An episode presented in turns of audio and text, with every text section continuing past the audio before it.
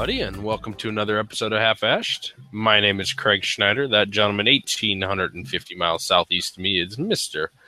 Kip Fisher, and we are coming to you live for the 140th time this uh, Saturday, March 12th, 2016.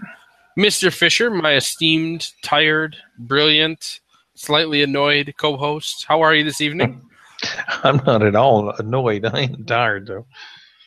However, after tonight, we'll be back on uh, a little bit closer time difference. Yeah, only an hour. Yeah. So I'm gonna have to make notes before nine thirty now. yeah, it's uh that's a little nice, right? I mean, uh-huh. you know, it's cool, yo. See, It's too bad. Uh, I guess we we don't have to do this based on uh, uh, Eastern Seaboard time. You know, we can we can do it uh, based on Greenwich Mean. It's no big deal. yeah, since neither of us are in the Eastern time zone anymore. That's true. That's kind of my point. What's the deal with that? Although I'm now, although we're on Atlantic time, half the year we are the same as Eastern. Say. See, uh, well, I uh, I have a bit of egg on my face. breakfast. I was expecting a why is that, but breakfast is a better response. I have to give that to you. I um I oh 25 minutes ago. Yeah, it's nine o'clock central now. 25 minutes ago. I am walking out of the grocery store, look up at the clock. I had just struck up a conversation with the cashier. Knew that they closed at 9 p.m. Looked up at the clock and said, "Hey, 25 minutes till closing. It's 8:35." Oh my gosh, it's 8:35 and we're recording tonight. So uh, that that's been my last half hour. How's how's your last half hour been? Eh, I've just been sitting around waiting on you. Yeah, yeah. I uh I've earned that one. I'll uh graciously accept that uh oh, evening of ignorance. I can't even say moment of ignorance. I uh I came inside inside my house and said to Ellie, "So, guess what I just realized?" And she obviously didn't know what it was and uh uh and uh I told her that, "Oh, we're recording tonight. It's Saturday. We didn't record last night." and she said, "Oh, don't you usually go down like an hour ago to prepare?" yeah, yeah, that's uh, that's the case, dear. So, whoops. Even she was like, "You moron." So if it's cigar related and she's considering me an idiot for not doing it, I know that I've made a mistake. See, So- something's gone horribly awry. yeah. Oh well. Well, jumping right into it, I want to talk a little bit about what we're smoking tonight. Yeah, it tastes an awful lot like we're smoking a Norteño. Eh? I'm just, I'm, uh, I'm totally baiting you. Go right ahead. I, I can't even compute that. I don't know what to do with that comment. we are smoking, for those couple of you in the chat room on an off night that was unannounced, the uh, Fuente Añejo 888, which is one of one of the newer extensions to that line, if not the newest. I, can't think of a another regular production uh, Vitola that came about after this one.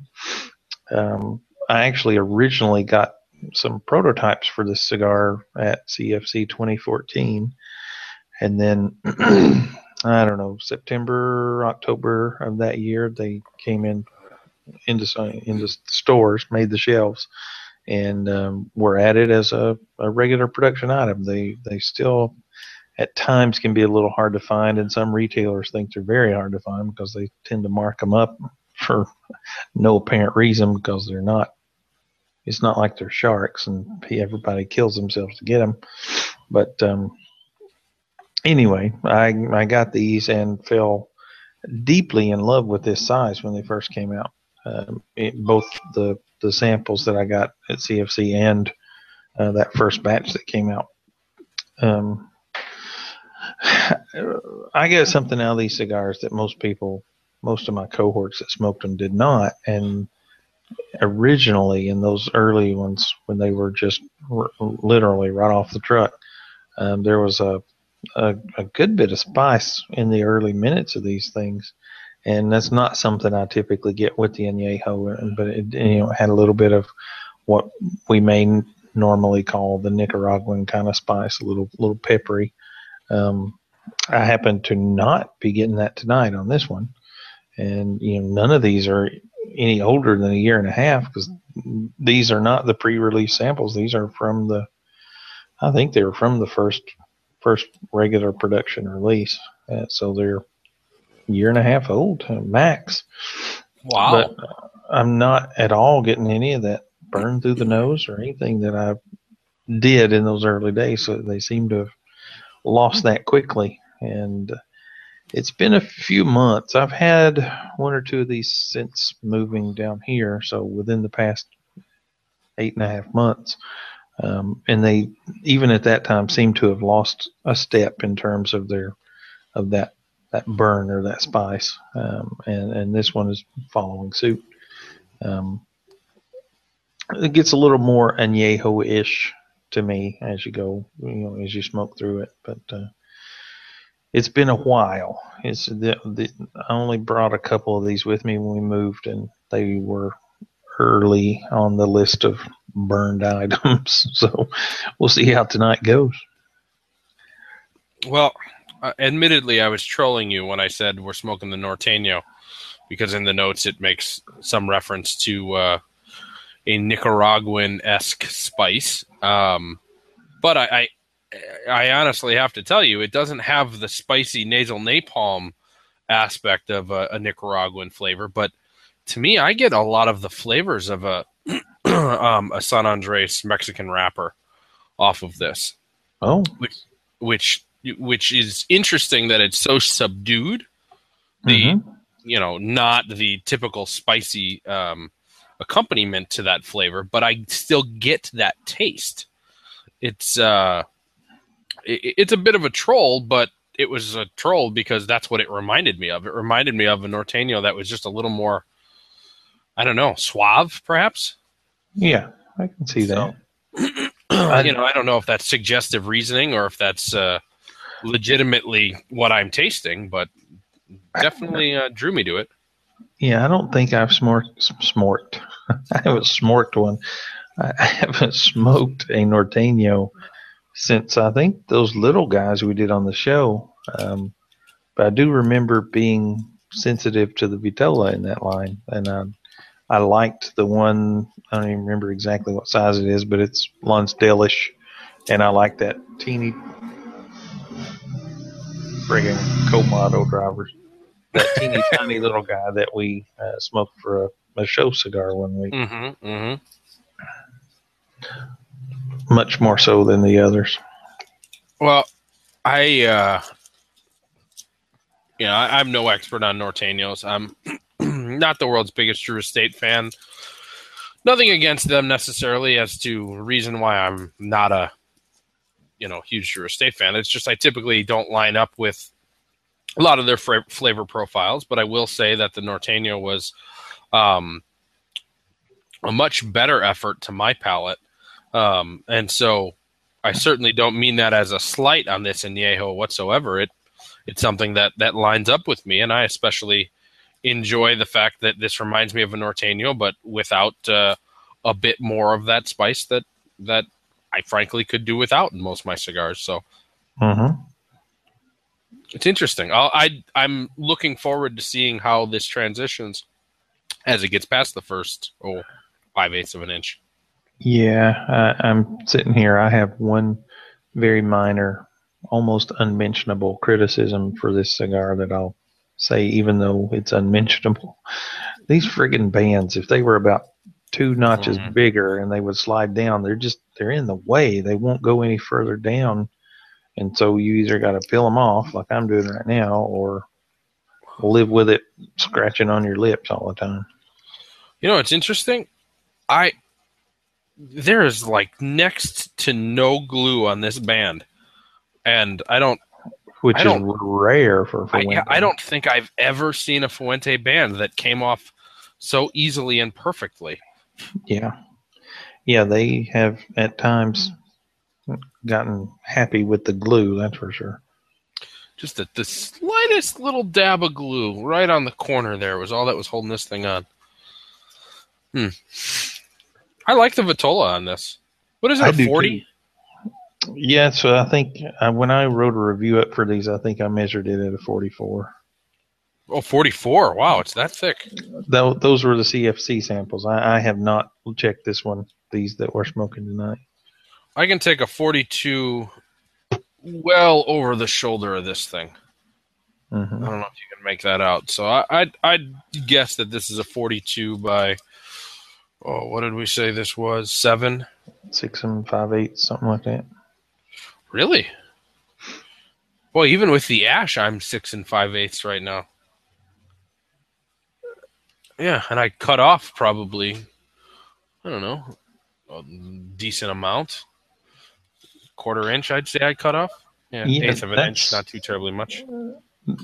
I like to put a, about a quarter of an inch opening on these, wherever that lines up on that little nurple they put on the head, which we didn't really talk about. But these, now that I've trimmed it, you can't tell, but they come out to almost like a pencil point on the head. They they they're not a typical Parejo. No, you know they're not a parejo. But what I'll say is that I don't think they're they're a typical pyramid either. They, it almost seemed as if it was pre-cut to me. Not pre-cut in the sense that you could smoke it, but pre-cut in the sense that yeah, I found the, Oh the yeah, little the, uh.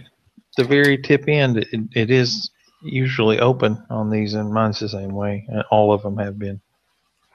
Uh, I can't make it focus on that, but the it. Yep, about an eighth of an inch open. Mm-hmm. Like they just cut off the little closed cap of the pyramid. Yeah, but, but you couldn't smoke it through that little opening. No, no. hmm. I don't know if it's just the slightest little bit of a, a piece of ligero, black ligero coming through, or if this is starting to get a bit of tar on the head. Yeah, I think it's starting to get a bit of tar coming out of the head. Huh. Yeah, I've seen that before with añejo. I, I have nothing like that on this one. Uh, it's so rare. I mean, I don't, I don't know if you can. I I don't, don't know think if anybody has ever really pinpointed that. Yeah, I don't think so either. I think it's just a rogue leaf. Has something screwy going on. I don't think it's predictable or, or a pattern that you can even figure out. It just happens sometimes. Yeah, And, it, and sometimes is being generous. It's, it's been a very rare occasion uh, for me anyway. I had uh, Liga L40 prototype from I was very lucky to get after a trip down there. Uh, I had a Fuente, maybe a King Bee, Queen Bee, one of those sun growns, and then uh, potentially this. I'll see if this continues on, but I believe it is tar. So this would only be my third cigar ever that uh, that uh, would have tar if that's the case. I've had it kind of come out of a shark before with the añejo, and that um, it was a viaje that was tapered on both ends. I can't remember what it was called. I'm guessing it was limited though. Yeah, it was an oddball. Uh, dang it, I don't remember what they're called. It had a, a sharp point on both ends. Something about a sword, maybe. I don't know. Who knows? I'm don't not enough of a, I'm not enough of a Viaje guy to know any of those things. Besides, Viaje double-edged sword, maybe. oh, there you go. I don't know. Um, my, my, I got a tumor. I blame it on the tumor. My memory sucks. Goofball. I still got to get me one of those. A tumor? I need a good excuse for not remembering anything. Yeah, Eh, eh, that joke will get old sooner or later. Don't worry. eh, but I'll never remember. So, yeah, right. yeah, you did laugh as if you hadn't heard it before, so I guess that proves their point. uh, well, I'm uh, I'm still about five eighths of an inch in, into the cigar. It's burning wonderfully, though I haven't puffed off of it too many times recently. Um, I dig it. I like the slight variation on the blend. I like that it's narrow. you know, an Opus Lancero would be an interesting uh, commodity. I wonder if this is just the best that they can do for that. You know, some blends just don't translate to something that thin.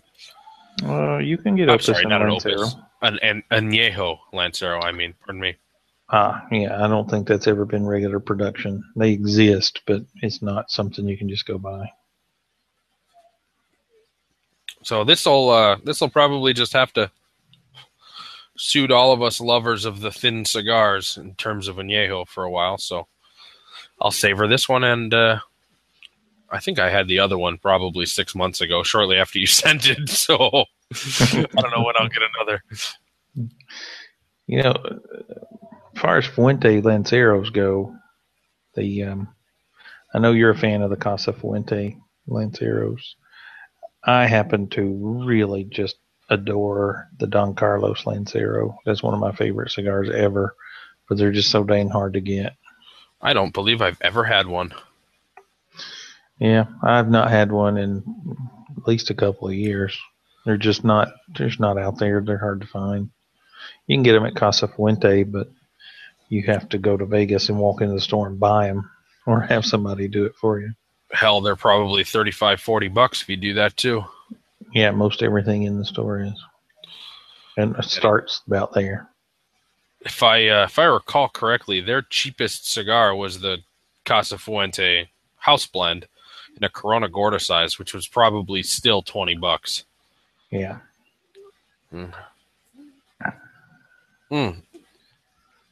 Well, this cigar doesn't seem to be putting out too much tar if it was tar.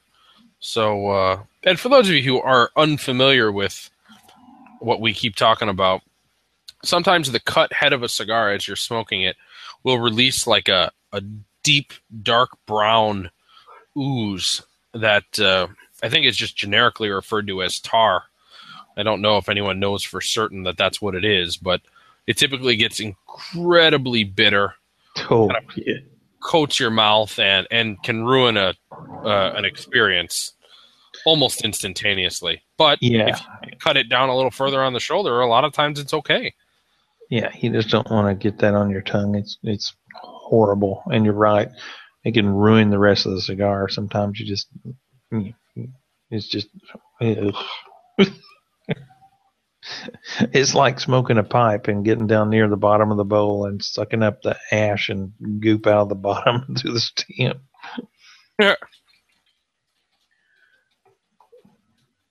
What else we got here? Do a little news. Yeah, let's jump on in, my man. Not just a whole lot on here tonight. Um, let's see. Uh, we got one of those why stories from Xikar. I'm, I guess I'm in a critical mood. I'm getting older.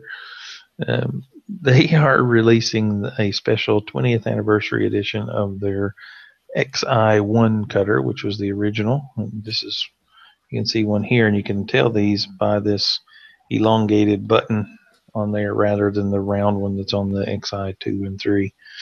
Mm, I prefer this button, which makes no sense to the world, but I don't like that little knurled button on, on the newer um, versions or newer it, iterations in the evolution of the cutter.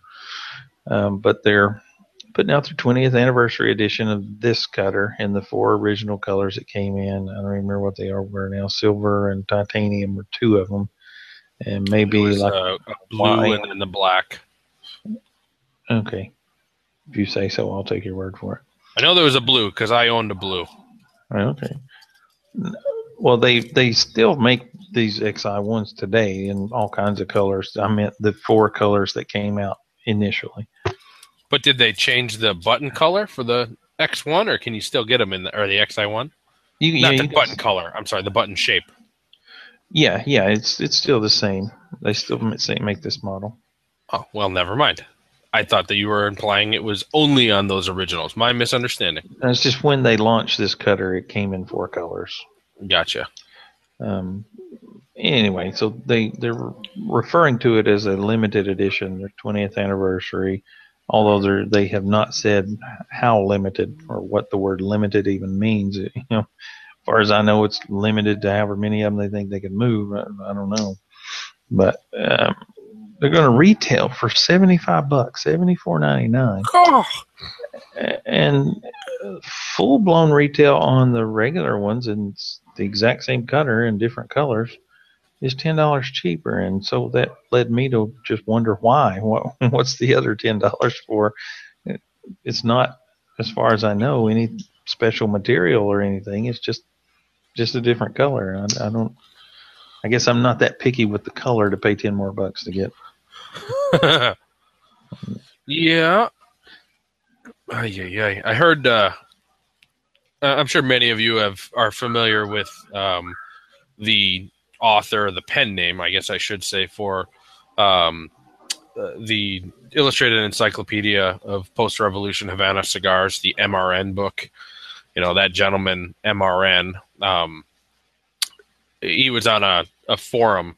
I'm sure he still is, but he was on a forum, a very well known public forum about 10 years ago for a, an extended period of time.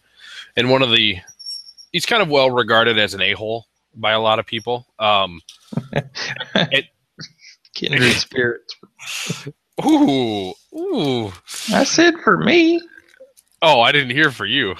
um, and uh, one of the things that a lot of people uh, have taken away from him that that is a positive that isn't necessarily something that's left a bitter taste in their mouth. It's something that he mentioned in regard to, um, I believe, the ELs out of Cuba. Um, and just kind of an off the cuff remark he made that, you know, anytime somebody tells you that something is a limited edition or a collector's edition, that generally means that it isn't. If you need to be told that it's a collector's edition, you probably don't need to go out of your way to pick it up. And uh, it made a lot of sense to me. Like, you know, if somebody's saying, hey, make sure to buy this because it's special, chances are it's not going to be that special, you know? Yeah. Mickey Mantle rookie cards didn't get uh, pushed as being a $50,000 investment, I'd guess, way back when. Exactly. Most of them went into bicycle spokes. there you go. That's kind of my philosophy, too. And it gets more so every day. Once I was liberated from chasing special production cigars, I've never looked back. No, it's certainly uh, not a hard and fast rule that's unable to be broken. I mean, they're look at the Frank, you know. Although when that came out, that wasn't meant to necessarily be a crazy collector's item. That was more of a, a goofball item that just became a collector. So I, I guess I can't use that as an example. Yeah, I mean that's if somebody, yeah, yeah, you're exactly right. If if somebody calls it collectible, it's generally not going to be that way in the long run. Not always, but often. Often. Well, let's settle on often. Yeah, we'll work with that. our, our show. We can say whatever we like. Damn right. so, speaking of uh, Viaje, you mentioned them a little while ago. They've got an interesting blend partnerships coming up here. Partnership, mm-hmm. excuse me. Yeah, they uh, actually have been doing this for a couple of years, uh, two, three years now uh, under a different name. I understand they had some trademark things to sort out. This line was originally called Collaboration, where they would partner with various factories or, or cigar companies and produce a, a limited run item, whether it you know be something specifically just to be limited or there's a small batch of tobacco that they wanted to use and it wasn't enough to make a large run or, or for whatever reason they came up with blends under that banner and the name for the series has changed to Juntos, which means together in Spanish. And this time around, uh, unlike in the past where they partnered with Tabsa, I think, and and um, PDR, and actually some of the regular production items are now being made at, at Pinar del Rio as well. Uh, but for this this release for this series this time, they are uh, hooking up with Quesada, here in the Dominican Republic and producing this first first one under the name the new name Juntos and um, it's going to feature a Dominican Negrito wrapper, Criollo binder, which I believe is also Dominican, and Nicaraguan fillers. Uh, it's going to just be one vitola, six inches by 54 ring, and uh, it's going to be shown, I guess, at the, the trade show this summer. And then, of course, like most everything else, will launch shortly there, thereafter. And they have said what the run's going to be. It's going there's going to be a thousand packages. If I'm, I don't think it's jars. I think it's going to be tens on these of 20. So total production will be about 20,000 cigars. So I, am kind of interested in this. I, I, for 15 years, I was not a quesada guy. And then we started smoking these Españas, and I really, really like the España. And so I've, I've, tried a few other things here and there, uh, to include a very old um, Fonseca, which was made by Quesada. That was from back in the 90s, and that was a really good cigar. And I, I've still not made a point to go searching for the current production on that, but that old one was really good. Um, but mm. the that dang España Corona is an amazing cigar for under five bucks here. And you just can't hardly beat that. It's uh oh those Coronas just made their way to me. Mm-hmm. And I gotta tell you, I am 100% with you. Blown away that those are five bucks. Yeah. Blown away. Yep, yep, yep.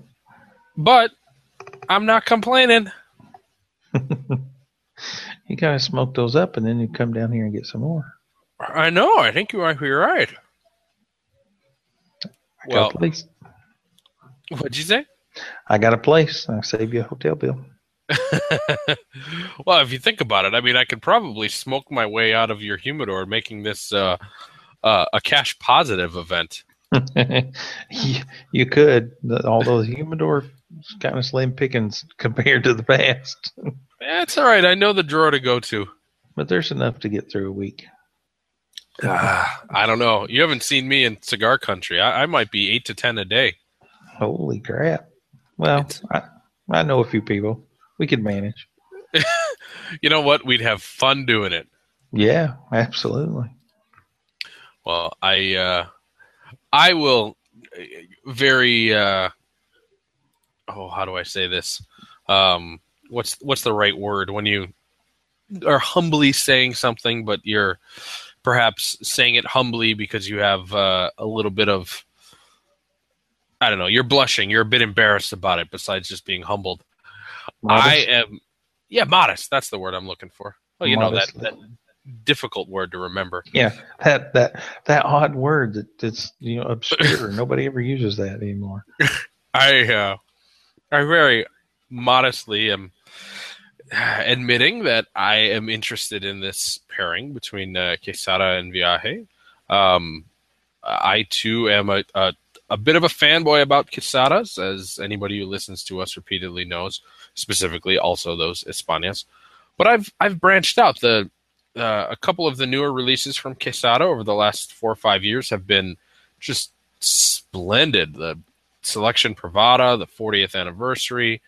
Um, oh, there's one more in there, more recent. The Reserva, Quesada Reserva, is that what it was called? Yeah, I think you're right. It was uh, something Reserva. Ah, oh, just they've had some really, really interesting sticks, and uh, um, knowing their operation, knowing the people that are behind it, I I respect them on a number of levels, not just because they have good cigars, but because they they just seem like genuinely interesting cigar personalities and good people. Um, so I'm I'm interested from that aspect. Uh, and Viaje is a brand that I have said time and time again I'm I'm not um, experienced with at all. Um, and so there's a little bit of that, you know, I'm kind of looking for a reason to every once in a while give them a try. It's one of those cigars that I tend to just overlook almost on purpose at cigar stores because I don't want to I don't want to open up a Pandora's box and not know what the hell I'm getting myself into, you know? Yeah. So this kind of might be a, a I don't know, an interesting uh, uh, siren song for me. I I, I might want to reach for this. Yeah, I'll be giving them a try. That's for sure. Mhm. And Mhm. the people, when you mention the people, I've told you this. I don't think I've talked about it on the show, but my wife and I walked into a cigar shop here not not long after we had moved here, and the shop is owned by the Quesada family. And Manolo was there, and the guy could not have been more friendly and gracious. I mean, he introduced himself, and we talked cigars a little bit in the humidor. He hung out and chatted in the, the lounge there while we were sitting, and just the, the most amicable, approachable, friendly dude I think I've met in a long time. I, I, I, I think it's uh, uh, a pretty cool story that he offered to shave his mustache for charity at Uh, yeah. year's, at, at this year's uh, Pro Cigar Festival, and they raised some unbelievable amount of money. Wasn't it like twenty thousand dollars or I something? think yeah, I think it was fifteen, and they they did the auction by table, and the people sitting around the table came up with fifteen thousand dollars to get him to shave his mustache, and it had been almost fifty years since he had shaved that mustache. My dad's the same way. My uh, my parents are celebrating their 45th anniversary in May, Mhm. um, and they're taking a vacation together, which I can never remember them doing.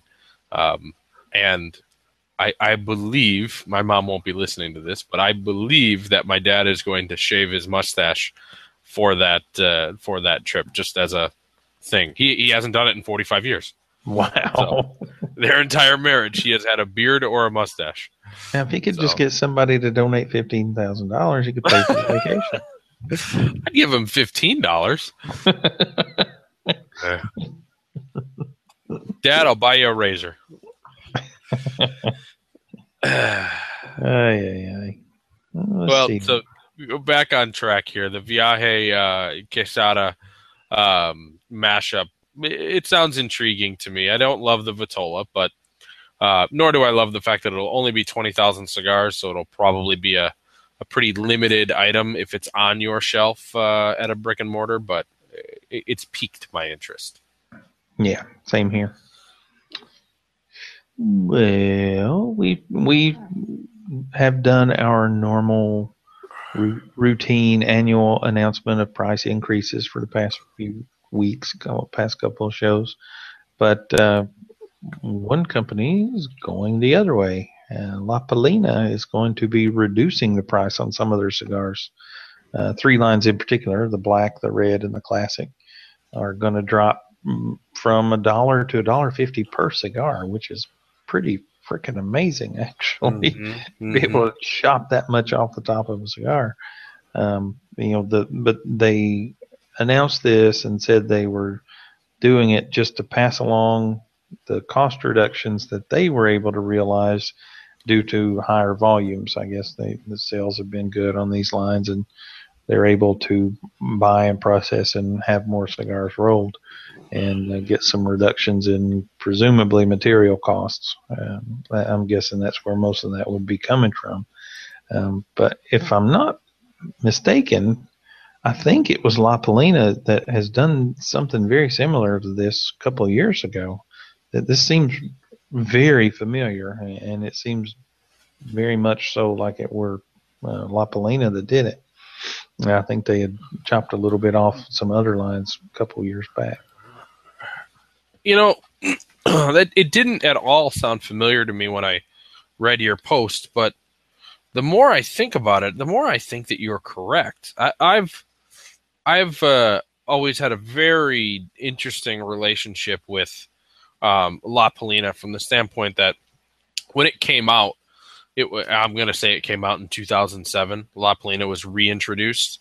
Um, those who don't know, it was a, a clear Havana cigar offered for sale in the early part of the 20th century.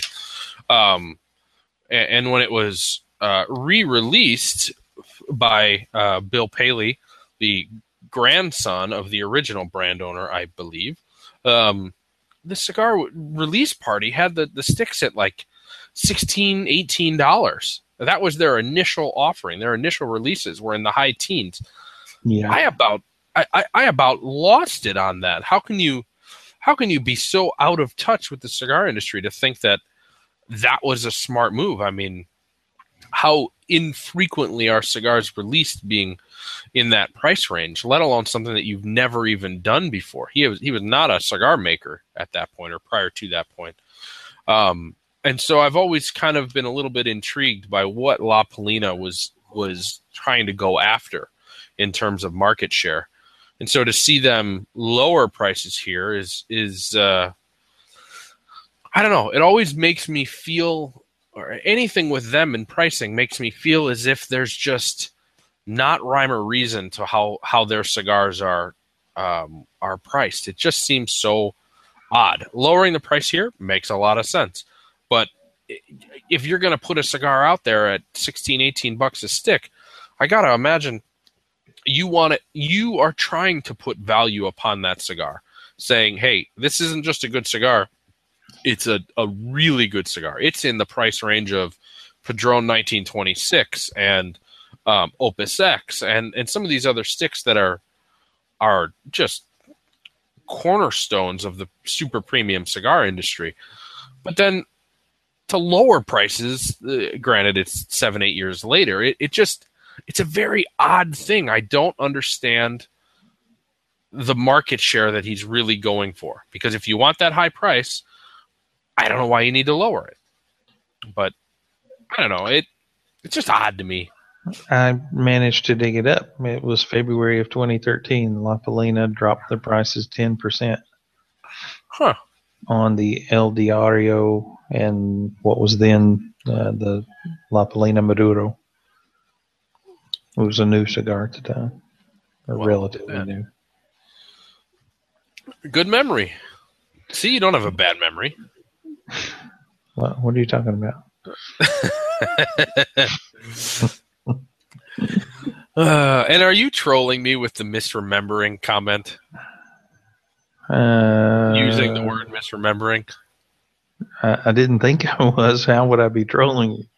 Uh, I swear we've talked about using that word before, misremembered or misremembering. no, that just happened.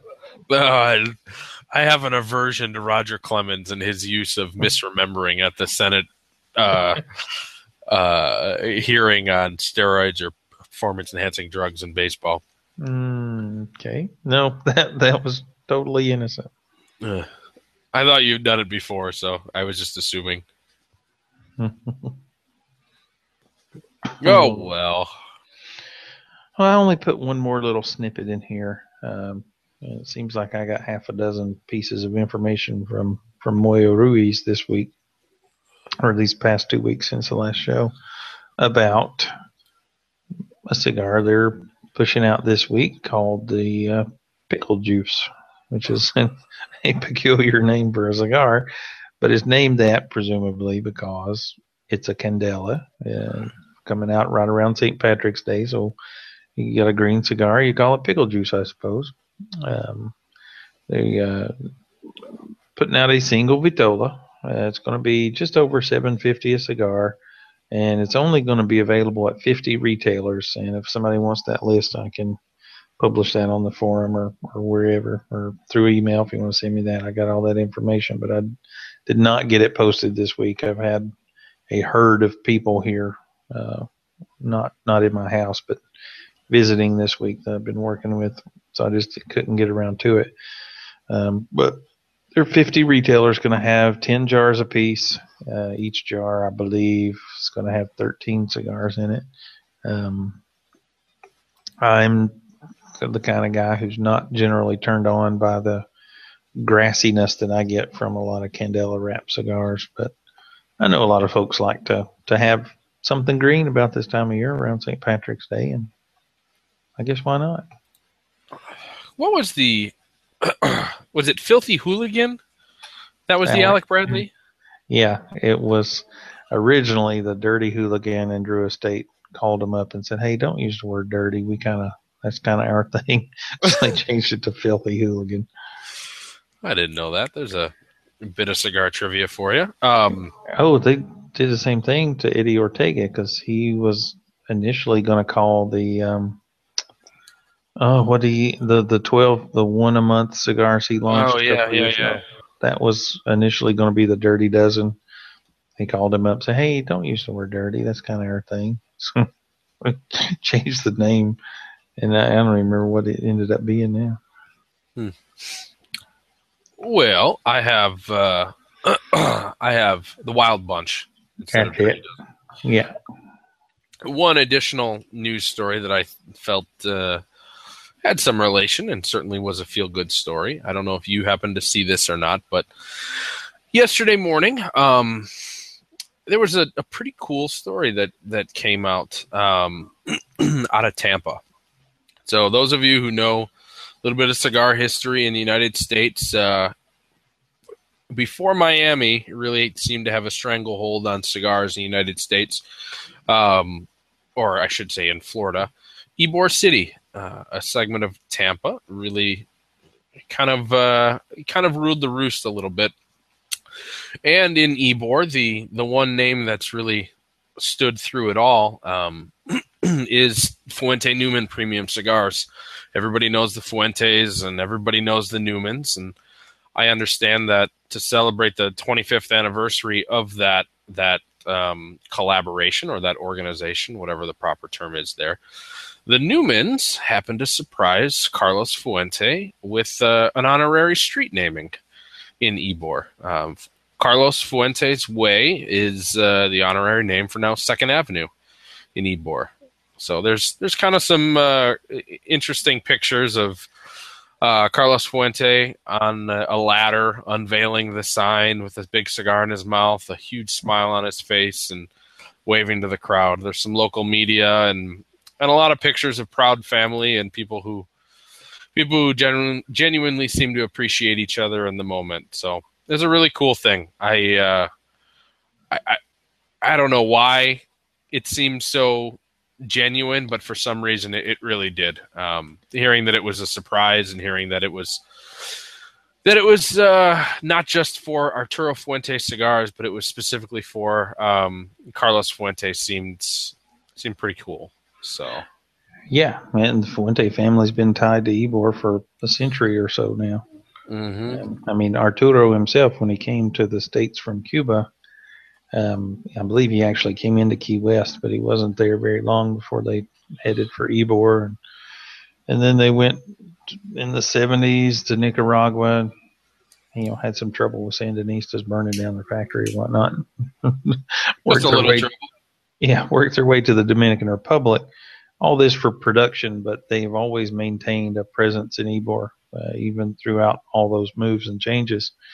Um, and actually, since we're talking about the Fuentes, they broke ground on a new distribution center uh, in Ybor, across the street from their existing corporate offices there, uh, which uh, is not open to the public for tours. But I got into uh, to actually see the place. Dang, I guess it's been three years ago now since they did the the renovation. It's an amazing building. They they went to such great expense and and trouble and time to restore that thing. Uh, They, they went so far as to find a building that was being torn down in Virginia, I believe, that had the same type of flooring and had that flooring recaptured and brought to Tampa so they could match what was in the building there.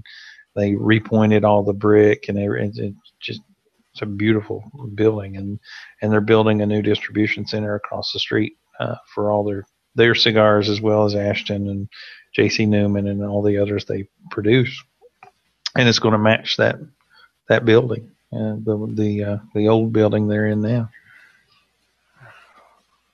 It's uh it's a a company or a family, perhaps is the best way of putting it, that just seems to truly, truly care about history.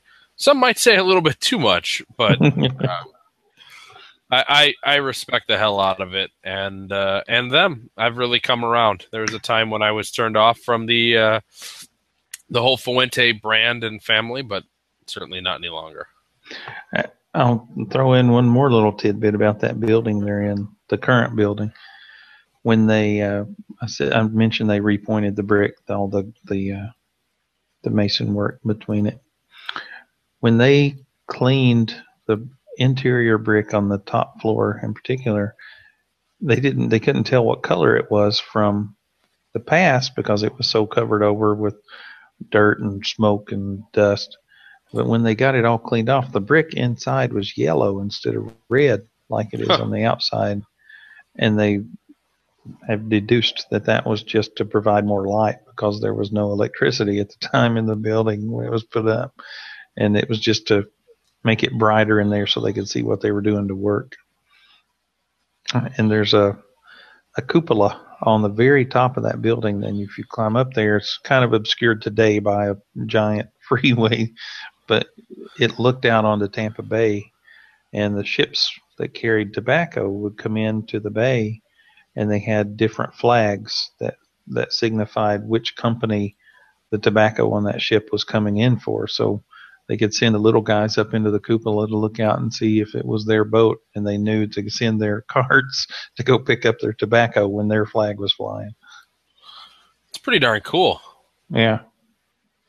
I uh, I like that story. I've heard that. I think you've shared that in the past, and it always, I don't know, just one of those things. I'm a sucker for good history stories. I guess. Good ones, bad ones, true ones, false ones. It doesn't matter. As long as they're entertaining.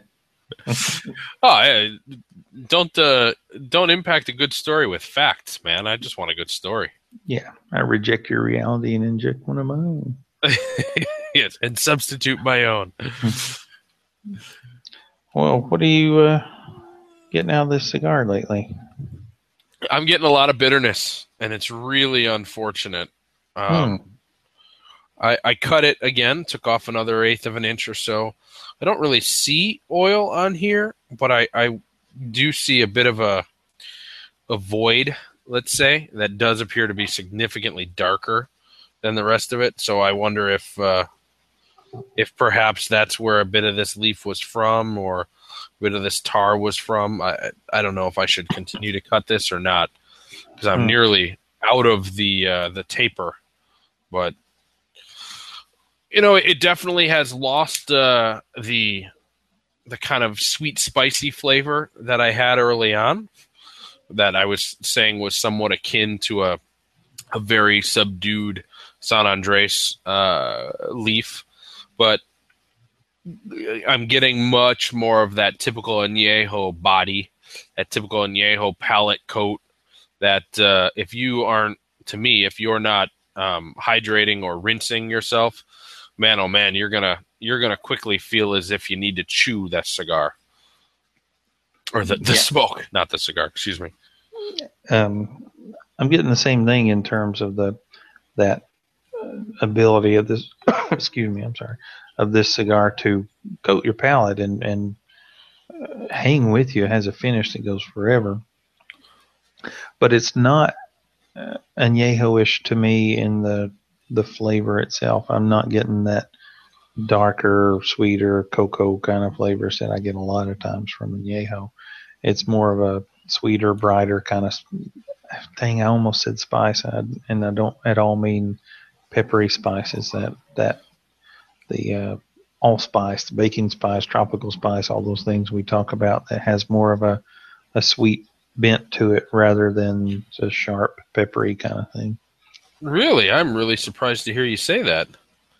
I am not getting that at all. Oh, you got a mouthful of bitter. yeah, that that could very well be it. I mean, it, might just be that simple. I'm a bit uh, dejected this evening in terms of my abilities. Yeah, I bet that cigar just went bad at like eight forty-five. hey, you know what? You're just about as right as any other option I could come up with. It turned on you right then. You just missed your window. yeah, yeah, yeah, yeah, yeah. well, I uh, admittedly, I man, oh man, I, I have never forgotten about half ashed, but I certainly did tonight, man. Holy crap! Oh well. Oh well, can't win them all. Eh. Where I did am. you put the trophies? ask Wayne Gretzky; he did. I uh, am going to try to give this cigar my all. I have cut it again.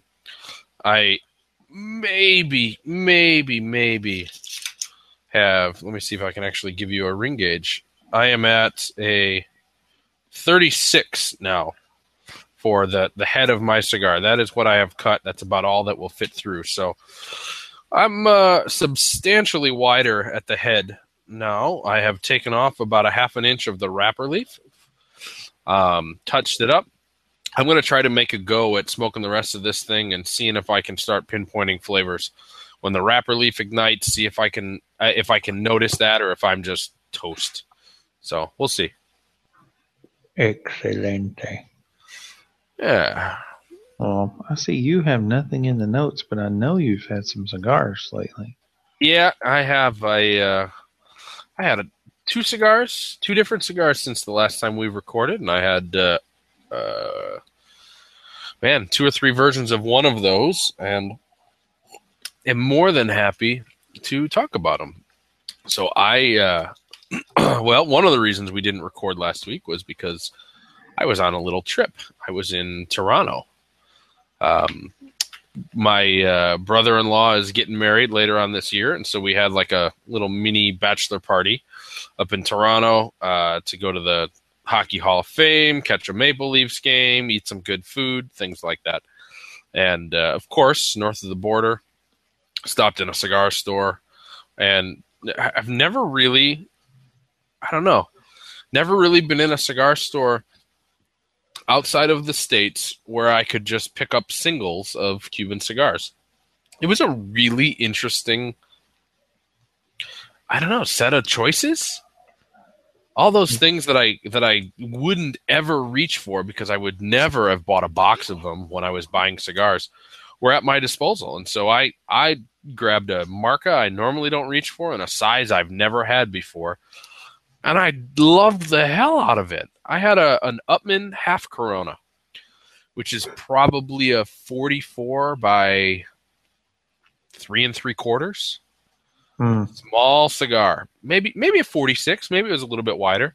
Um, really nice Vitola. It it uh, was perfect because apparently Toronto is not just no smoking, but it's a fascist non-smoking city. Let me tell you that. Holy crap! Um, you can't smoke anywhere, indoors, covered, anywhere that's heated whatsoever. Cigar store, uh, smoking lounge, nothing. It has to be a private residence, apparently. Wow. So I was fortunate enough to have uh, an afternoon that was about 35 degrees and calm. So I bundled up, go went sat on a park bench, and uh, Unless you're talking centigrade, I am not interested. unfortunately I was not. It was two centigrade. It was two. so whatever that is, 35, 36. Um, I uh, grabbed a book, uh, had the half Corona, and was blown away by how it was such a different version of the typical Upmann profile. Really enjoyed it. Hmm. I don't know if uh, if Upmann is a band or excuse me a brand that you've ever experimented with, but there's like a very clean. I don't know how it, it clean is such a great way of describing it. Anybody who's familiar with that flavor tends to agree that that that's a good way to to to categorize it. A clean tobacco taste. Um, and this and i don't like that typically. I, I find it to be almost off-putting. Um, this half corona didn't have that. There's there's one other cigar in the Upmann line that tends to focus on some of the other aspects of the blend. Um, and that's the number two the the torpedo.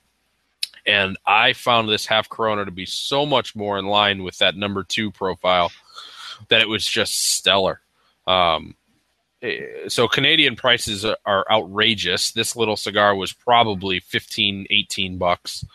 Um, hell, maybe even more. I, I, I didn't even pay that much attention to be honest with you. Um, but it was uh, it was a good burner and lasted about an hour and 15 minutes. Uh, good construction, great, great, great flavor. I would absolutely have it again. Cool. I think Yeah. Upmann is one of the brands that's available here. uh, through one of the the new shop I've talked about before. Hmm. I'd be interested to get your opinion. It's it's just such a different. I don't know. Clean, clean tobacco is a great way of classifying it. Hmm. Well, if that's uh, if if it is indeed available here, I'll give them a try. Yeah, I'd be interested to hear your uh, your perspective. Excellent. Well, I got one cigar on the list, and I know I had two or three during the past couple of weeks that I thought, hey, I should talk about this, and they were gone by the time I put the notes together. Uh, huh. But there's there's one that I did manage to remember, and it's a cigar called J London, and I believe it's made for a retailer in uh, Texas, which seems to be a, a hotbed of this kind of thing lately. I don't know who's manufacturing it, but it's somebody here uh, in the Dominican Republic. And someone gave me one of these to try, and I smoked it. It, it was very good. It was a milder cigar, Connecticut wrapper, uh, without any of the sharpness, the, without the crisp flavor that sometimes a Connecticut uh, will, will give you. And I, I enjoyed it a lot. However, I went back and looked at them on the shelf, they're like 17 bucks a stick. And I was like, whoa, holy crap. I can, I can get two or three other, yeah, I can get three of the España Coronas for that. But it was a very good cigar, but I don't know that I would drop that kind of change on them these days. Hmm. I, uh, I don't know. Besides besides something that uh, I'm reaching for on a special occasion or in a special place, it takes an awful lot for me to want to experiment on a cigar that expensive. Yeah, right. Ex- exact same boat here. You know, and, of course, I say that having just talked about a cigar that I experimented with that was the same price, but there's there's some outliers there that separate that situation, folks. Yeah, the only other, I'm sorry, excuse me. the only other thing I got in the notes was uh, a pipe. I've actually had a pipe a number of times lately, but always with the same blend, different pipe, same tobacco, with the Mac Baren Navy Flake, which I really like. It's a Burley and Virginia kind of blend. Uh, typically, when you see the words Navy Flake on a pipe tobacco blend, it gets its name from uh, century and a half ago, sailors would uh, initially store tobacco on return trips to uh, to the UK within rum butts, rum casks, and it would take a little bit of that flavor on. And then uh, after that, they started top coating tobacco with rum directly to to give it a little more of that flavor. And that's generally what's done these days. Uh, you, I guess you can't generalize and say every time you see Navy Flake, it has rum applied, and that's not the case, but most of the time it is. Uh, but it's not something you can pull out of this this pipe tobacco. At least not I can't anyway. Uh, just it's very straightforward, slightly sweet, but not not uh, cloying or not overly fruity kind of sweetness. It's it's very natural tobacco flavor. I really like really like the blend, and I have for many years. And I've been in that all week, every chance I got for the past seven days, and I really like it. And it it seems to do well no matter what pipe I put it into. And of course, it's a flake, so the cut lends itself to any conditions. I mean, you you tailor your how how finely you rub the the flakes out to whatever the weather is with this, in particular with the wind. But uh, I dig it. I've dug it for many years, and I still do. Uh, it's been a little while since I've been into that. It's good. It's good. so, one of these uh, years, we're going to have to do our second pipe show. yeah. Um, in this second quarterly pipe show, a year and a half correct. after the first. Uh, uh, and this is a question that would certainly be better suited uh, being asked during that show. But why in the world would the difference of pipe make a difference in in smoking experience or how the flavor uh, comes across? Well, there's a lot of speculation, and people have many grand and verbose theories about the proportions of the pipe bowl, the height, the width, even the shape of the bit used to drill the hole, and the boring uh, within a pipe on how well it is the, the holes are placed and drilled definitely can make a difference in it because it changes the moisture generated and condensed out of the smoke stream. Um, I, I, don't have a refined theory that says, oh, well, I like this blend in a taller, narrower bow, or I like it in a wider pot kind of shape. I don't know. I just know that it does indeed taste different in different pipes. And, uh, you know, a lot of people just smoke anything in their pipes. And that makes a huge difference if you're smoking a heavy English blend day to day and then you throw something like this in there that maybe is a little more um, dainty in its flavor.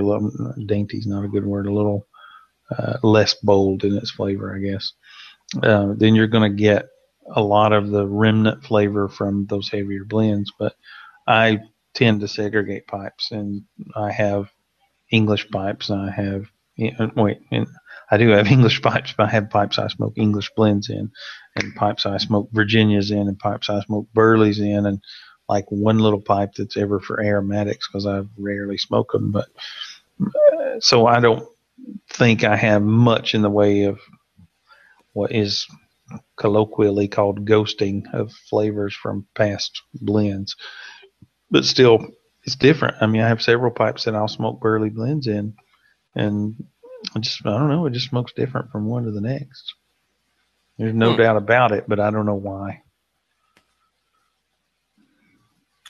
I don't know either. Right. Interesting to learn every day.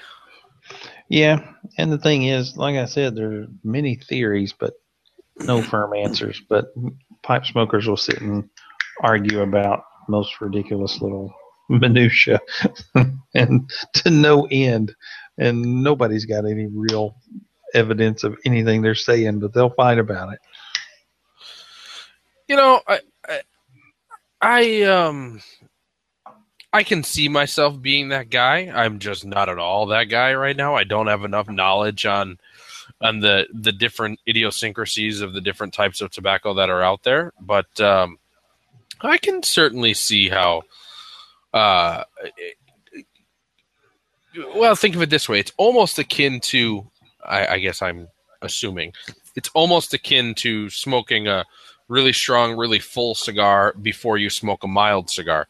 You're going to lose something um, mm-hmm. in that mild cigar. So if you're smoking a, uh, a really rich, really tobacco centric um, uh, blend right after you've smoked something aromatic, it's going you're going to lose something from that experience. So I can make that analogy, and it uh, oh yeah okay that totally makes sense. But I I guess I just you know I would think that a lot of people tend to smoke a similar they like a similar profile in their pipe tobacco so they're not really branching out a ton. But maybe that's ignorant for me to say. I don't know. Oh, uh, maybe it's just whimsy, but I smoke all different kinds of pipe tobacco. Never huh. even think twice about it, but I have different pipes for different types of blends.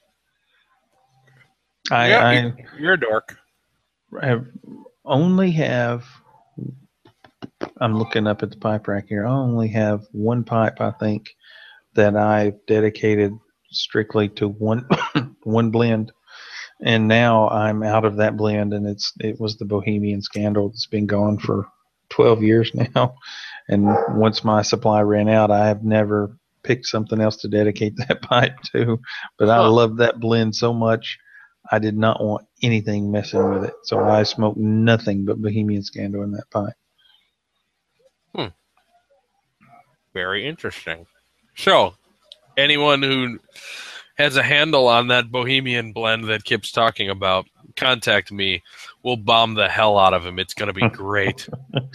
that that stuff is scarce as hen's teeth, man. It, people went nuts after the the fire that burned it up. Paid ridiculous amounts of money for it. I can imagine. And the little two ounce tins that were eight bucks at the time, that it was only on the market for three months, and then the whole oh, supply Wow. was burned up in a warehouse fire. And so the eight dollar tins overnight were pushing a hundred bucks. Oh my gosh. And in the years to come after that, it, it just went up from there. And the market's fluctuated. The last time I looked, it was down quite a bit, but still way the heck more than I was willing to pay. So I got to tell you something. Hmm? This cigar is substantially better when you hit the wrapper. Huh. So it it is. I mean, it's burning like crap. You can see here how it's all burned, just touching the Mhm. wrapper there, and I'll twist it around, and the binder isn't even burning on the side, on the Yeah. opposite side.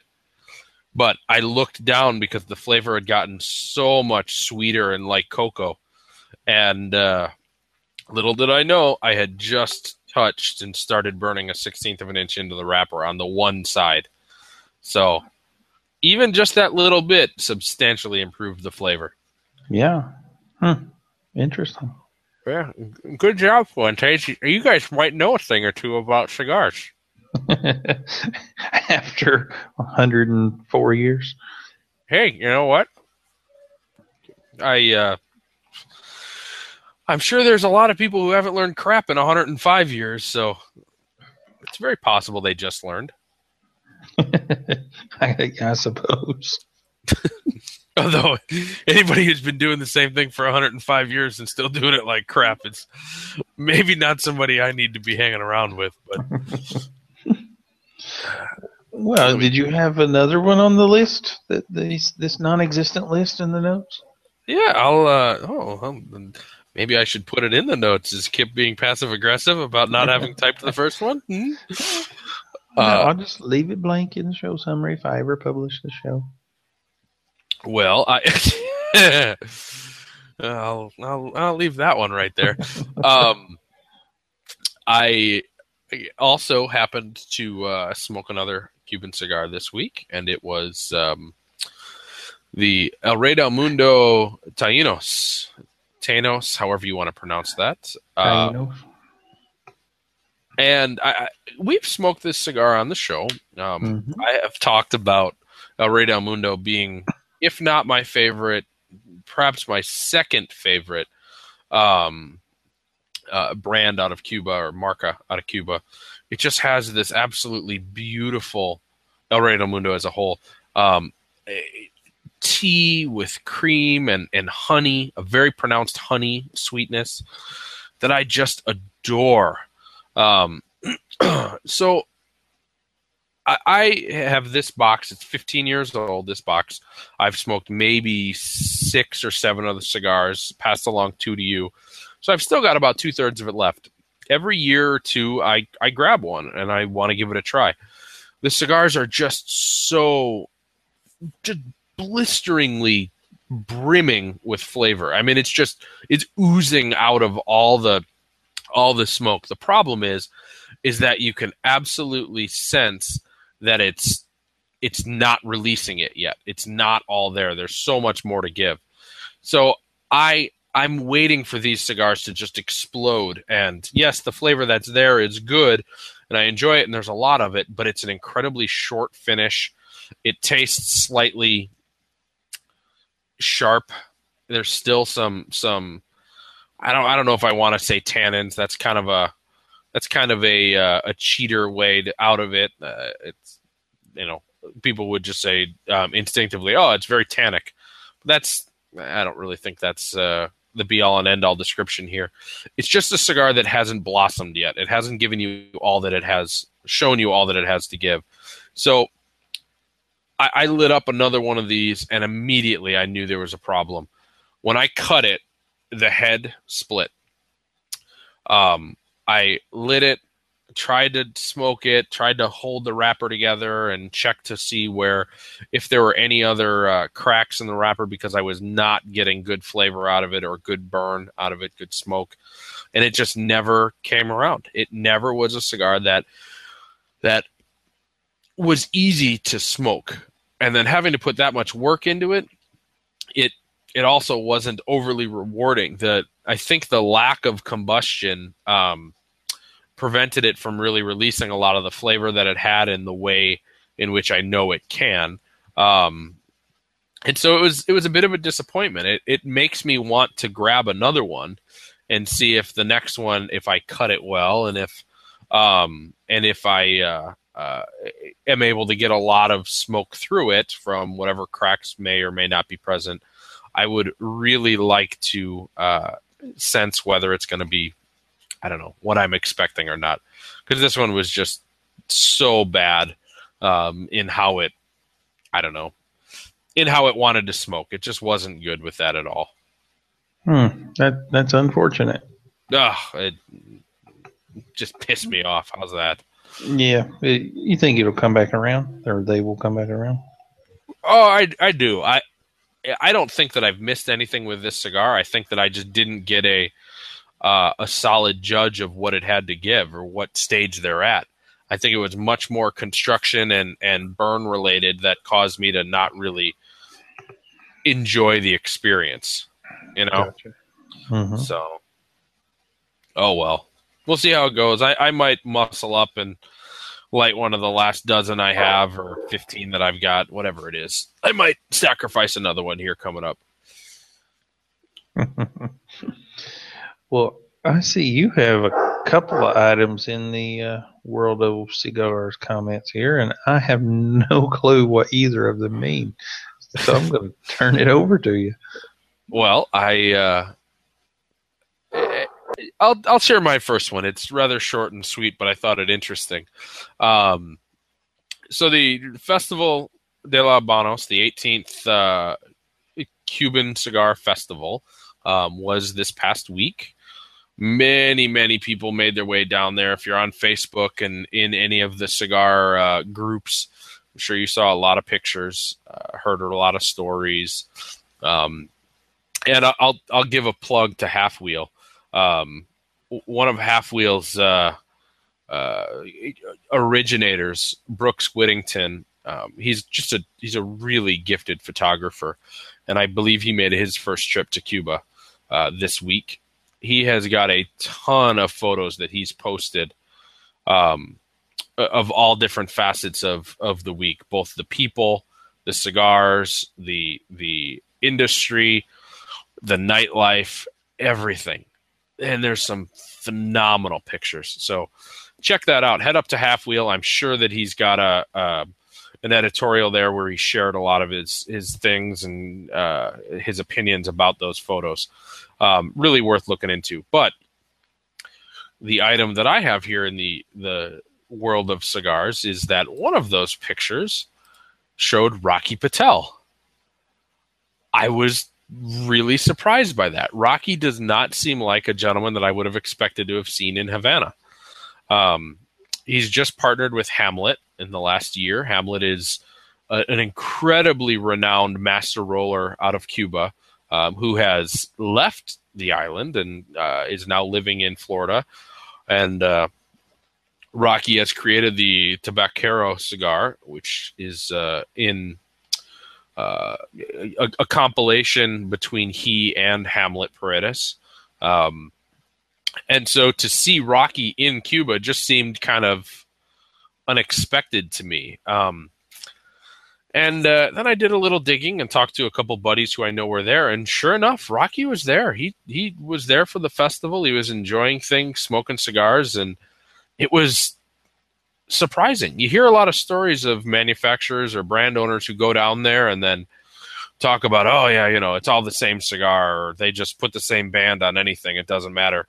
But Rocky apparently had, and this was from a, an independent source. Um, he apparently had a lot of great conversations with the cigar smokers and the rollers, the other master rollers that were down there about tobacco, about cigars, about what Cuban cigars have to offer. It was really interesting to hear about. And uh, I would love to have been a fly on the wall during some of those conversations. I I almost wonder if if Hamlet perhaps guided him or recommended people to go talk to. Um, if this was a kind of a networking event for Rocky, or, or really what the the root of of his heading down there was for. Hell, who knows? Maybe it was maybe it was just for a vacation. I, I don't know, but I thought it was interesting, really interesting. Yeah, because I think I saw pictures of him in Mexico this past week as well at the TAA conference. You did meeting. You did. He uh, he was in both. I also saw photos at that too. So I, I, I don't know. I um on a an interesting side note, I wonder how some of his counterparts in the the American cigar industry, who are Cuban, how they feel about this. I, I I wonder if it's just kind of a rite of passage. You're in the cigar industry, you should head down to Cuba and develop your own opinions, or if it's you know, or if it's um, something that kind of pisses them off. Hey, don't don't head down there. There's no reason to pay attention to that island anymore. I, I don't know. Me neither. I hadn't heard. Actually, this this is all news to me. What you're talking about? Huh. So, my next item to talk about here is uh, is a bit deep. It's not something that we ever talk about on the show, but I have had a couple mornings in the last month, month and a half that um, I knew were going to be days I'd spend a lot of time in the car. Um, uh, two weeks ago, I think two weeks ago, I met with Mike Stewart, met up with Mike Stewart, had a cigar over the weekend, um, and he just gave me a, an unbelievable amount of cigars and uh, things. By the way, he gave me some coffee from you. Finally, thank you very much. I've been drinking that the last few days. Um, I I don't know. There's just been this little birdie on my shoulder that has not been there for many, many, many years, but I've just almost been a little down on cigars. And it seems very strange. It's only in the mornings. But I've almost wondered, you know, do I do I really want to keep smoking cigars? Do I ever want to sell my collection and just move on with from this hobby? I and I don't know why I think that way because I love having a cigar. I love the taste. I love the camaraderie. I, on a, a, a really micro subset of my hobby, I love doing half ashed. Regardless of, of sitting down and smoking a cigar on my own, I, I like our Friday and Saturday nights. But why why have I felt a little I don't know, almost burdened by the fact that I enjoy this hobby uh, on a couple of occasions in the last month. I, am I the only one? Have you ever felt that way? Have you ever? Has there ever been just a weird? I don't know. Uh, feeling that maybe maybe you should not have a cigar anymore, or do you not want to have a cigar anymore? Am I the only one? Um, yes and no. Probably no, you're not the only one. But in comparison to me, the only times I've thought or been in that kind of a mood or mode is when, it, and this has happened a number of times, when it seems like there's just nothing new. There's just nothing in cigar. I mean, I've kind of smoked them, not smoked them all, but smoked all I care to smoke. you know, it just seems like it's it's a, a rut. It's just just monotonous, and I'll I'll step back from cigars for a little bit, but just when I'm in a rut where it just seems like, eh, it's not not as entertaining as it has been at different times in the past. Huh. I this wasn't at all like that for me. It, it just was, uh, you know, I woke up and and thought about, oh, do I want to grab a cigar for work today? And just was was, nah, you know, I I just really don't want to. I, I don't know. It's kind of strange. I maybe I won't have a cigar today, even though it's kind of a normal thing for me to have one on days like today. It was just really weird, and it was more than once. Hmm.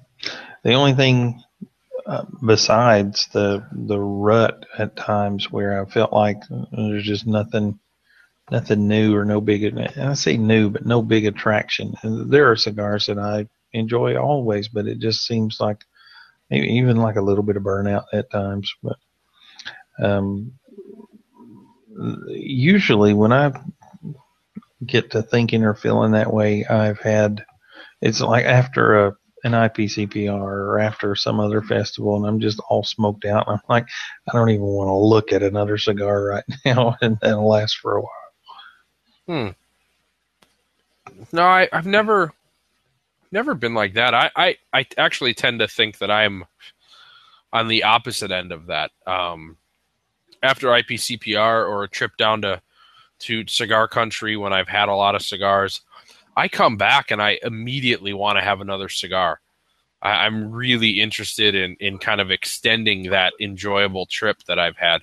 And so usually the day or two after I come back, I carve out time alone to have another stick. It's just oh, I don't want to I don't want to stop cold turkey and be nope from eight to none for another week. Yeah, from trips in the past, I've never been that way, but for the two years leading up to uh, to us moving, I spent a lot of time in South Florida, and I was always traveling alone for work, and so every single day work is done, I go hang out to at a cigar shop till time to go you know, hit the bed for the night, and and I did that so much and so often in 2013, I think in particular. I can't even begin to guess how many days and nights I spent in South Florida, and it just it became one long cigar fest, which sounds fantastic until you're in the middle of it and eh, okay, now what?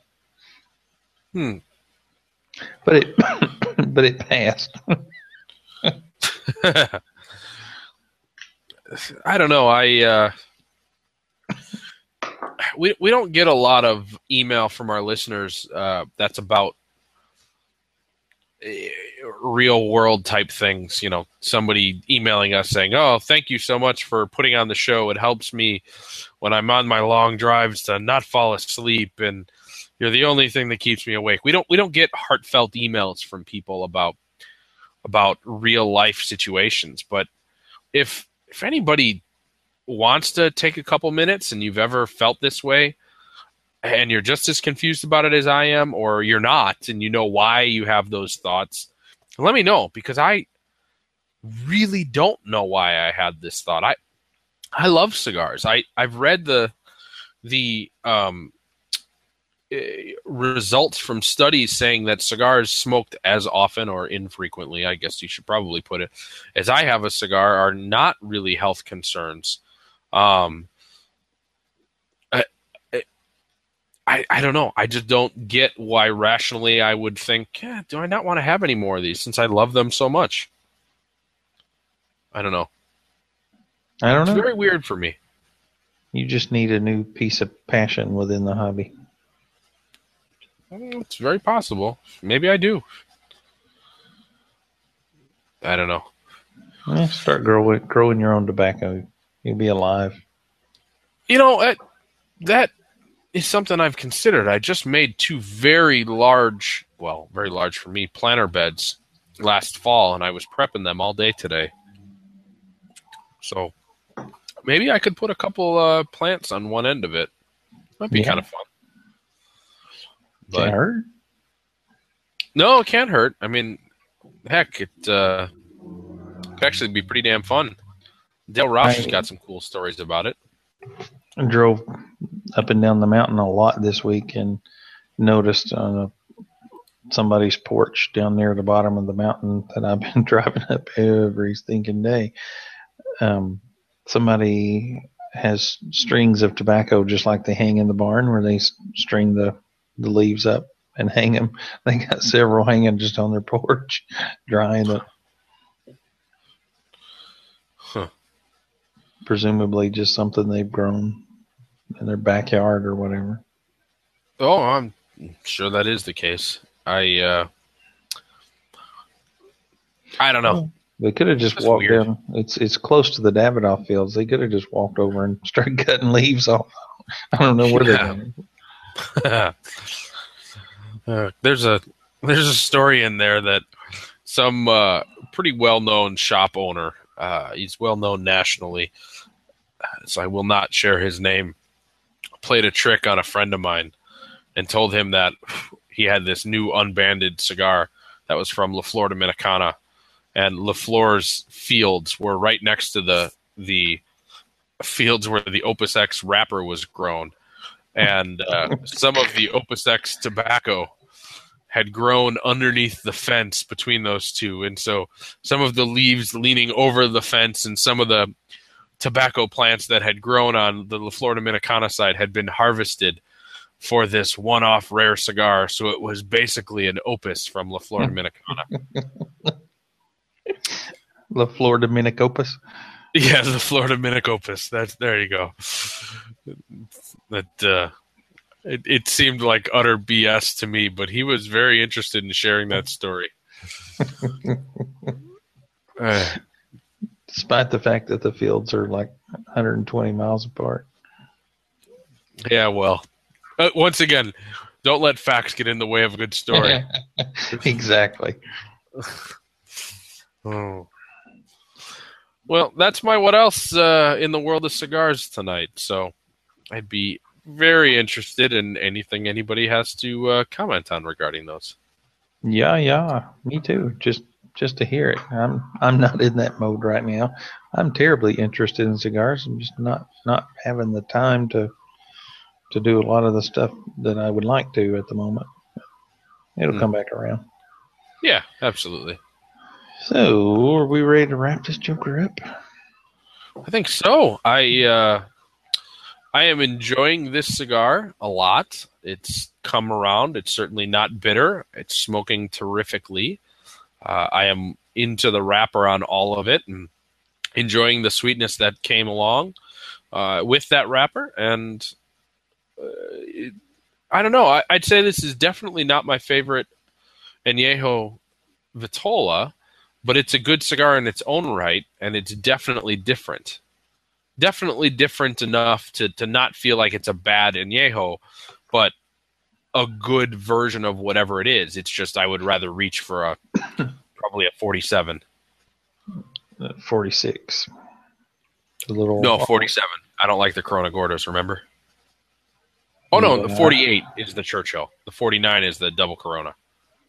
Yeah, the 46 is almost like a Corona size. It's a little bit slightly bigger, but not much.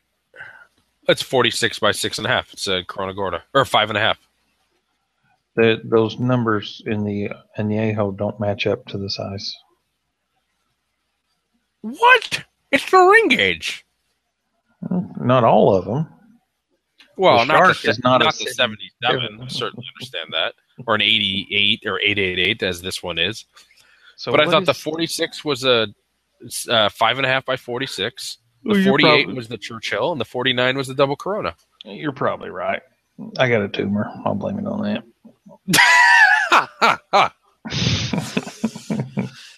Joke still didn't get old. Nope, not yet. Wearing it out. Hmm. Uh, let's see. So, what is the one I like? You like the 46. Okay, I didn't think it was that big, but I'll take your word for it. I don't know what I like. We'll call it the 46. So I know of five, or I'm sorry, six regular Añejo Vitolas. There's the Robusto. There's the 46, which is I think is the Corona Gorda. The 48, which I think is Oh, the Churchill. I agree. I think you're right. I'm not disagreeing anymore. Then there's the 49, which is the double Corona, and then you have the Torpedo and the Shark. And then now we have the 888. So there's seven. Am I missing any? I don't know the answer to that. The What? 88. No, you just must be tired. I am very tired. Hmm. Uh, there are, yeah, six now seven regular production Vitolas. There are. Okay. Yeah. Well, good. I'm not crazy then. So what uh, on the 888? What's your what's your closing thought here? Um, when these first came out, I thought this was my favorite Vitola in the line. Hmm. I don't think that anymore, based on the last couple I've had, including this one. I didn't have any of the the problems with the bitterness that you did, but uh, I still think that 46, if that's the size, I think that's that's probably my favorite. And I like the Robusto. I, I enjoy the sharks, but I don't go out of my way chasing them like a lot of folks do. They're just quite a bit bigger than, excuse me, than I normally have time for. Um, and they're, you know, people get silly with the pricing on that with double keystone and ridiculous stuff. So Yeah. I'll I'll take the regular, easy to come by production ones every time. The 46, I guess, is the Robusto. Was that the 50? Is that what they call that? I believe so. Yeah. Yeah. I can dig those every day. Yeah, I think the 50 is one that I have not had in years. I'd be interested in giving that a whirl again. Yeah. I I you know I've gotten to where I just really like Robustos. And I used the Corona Gorda, Corona are my long standing favorites. I, I like the Lanceros and the Lonsdales too, but those those Corona Gorda and Robusto I go back to and in all lines, makes and models. I just like that size.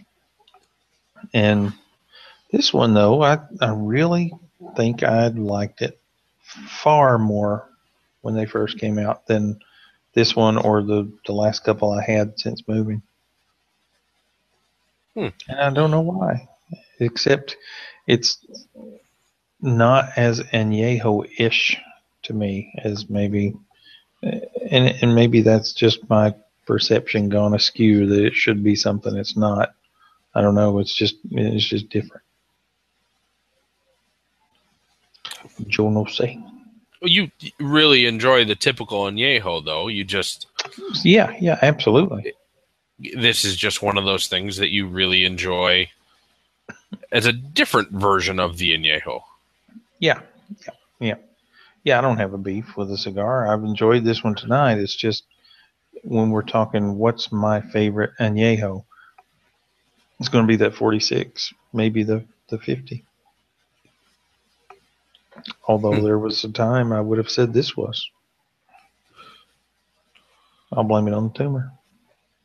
no, it might also just be that that the prototype versions of this were a slightly different uh, blend. Maybe. Who knows? I mean, Fuente never tells you what's in their cigars.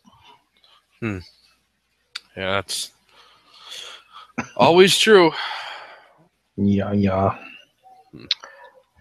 Well, as we close another one out, next time around in a couple of weeks for episode 141, we'll be smoking one of Craig's offerings, a Hoyo de Monterrey. And I didn't catch a name for that. I think it's the little one without the band on it. Um, it's a, I believe it's a La Jolla. Well, I, I know it's a La Jolla version. So within the line of Hoyo de Monterrey, there's a subset of cigars called the La Jolla. Um, and the cigar is, I believe, called a La Jolla du Dolphin. Dolphin. Which is, uh, I believe, a six and a half by 38. It's a Laguito number two, short Lancero. And, uh, let me see if I can double check that. Uh, Vitola, La Jolla, uh, number two. Let's see if I can get the Vitola name. Do, do, do. Yeah, La Jolla de Dauphin, uh, D A U P H I N. Um, it's from, I believe, 2002, so it has 14 years of age on it, and it is one of my favorite, favorite, favorite blends coming out of Cuba. The uh, this little subset, this tweak of the Hoyo de Monterrey line is just splendid. Really interested in getting your uh, opinion on it. Cool. Boom. Now this will be we have you have two cigars for me that are identical sized, both unbanded. Mhm. This will be the most recent one that I sent you of that size. Okay, I have those separated, so I know exactly which ones they are. Good, good, good, good. Yeah. Well, if uh, if you want to get in touch with us in the meantime, as Craig has specifically asked for emails about a particular topic, you can get us at Craig at halfashed.com or Kip at halfashed.com. And of course, you can always find us through the various social media channels Facebook, Twitter, Instagram, and as always on the forum at halfashed.com, where we are prone to hang out from time to time. I would say so. Me less often than you more recently, but I'll be moving back in. You have my word on that. Yeah, we're gonna nurse you back into the cigar fold. I'm not anti-cigar. I'm just, I, I, I'm just feeling confused. How's that? You're throwing in the towel. Oh, jeepers. well, I, uh, you finished your closing, correct? I'm sorry. Yeah, yeah. I uh, want to just leave this short and sweet tonight to uh, to not necessarily dedicate this to anyone in particular, but to dedicate it to something that we as Americans and uh, many, many, many more modern people around the world also subscribe to, which is this idea of uh, a freedom of speech. So much so that we're willing to defend people with a different uh, way or a different idea of expressing their own freedom of speech. So tonight I've been thinking about that a lot. This week I've been thinking about that a lot, and uh, I absolutely, unequivocally need to dedicate this show to that and how much I respect that and need that. And uh, also, without even feeling like I have to mention it, I I just want to. I just want to say how much we really do appreciate you giving us a little bit of the time. There are a few guys who are in the chat room tonight for this unannounced, unpublished, unpublicized uh, recording of Half Ashed, and we really appreciate that. So, whether you're one of those folks or somebody who's downloading us in the weeks to come, we want to make sure that we say, as always, good night, everybody, and thank you for listening.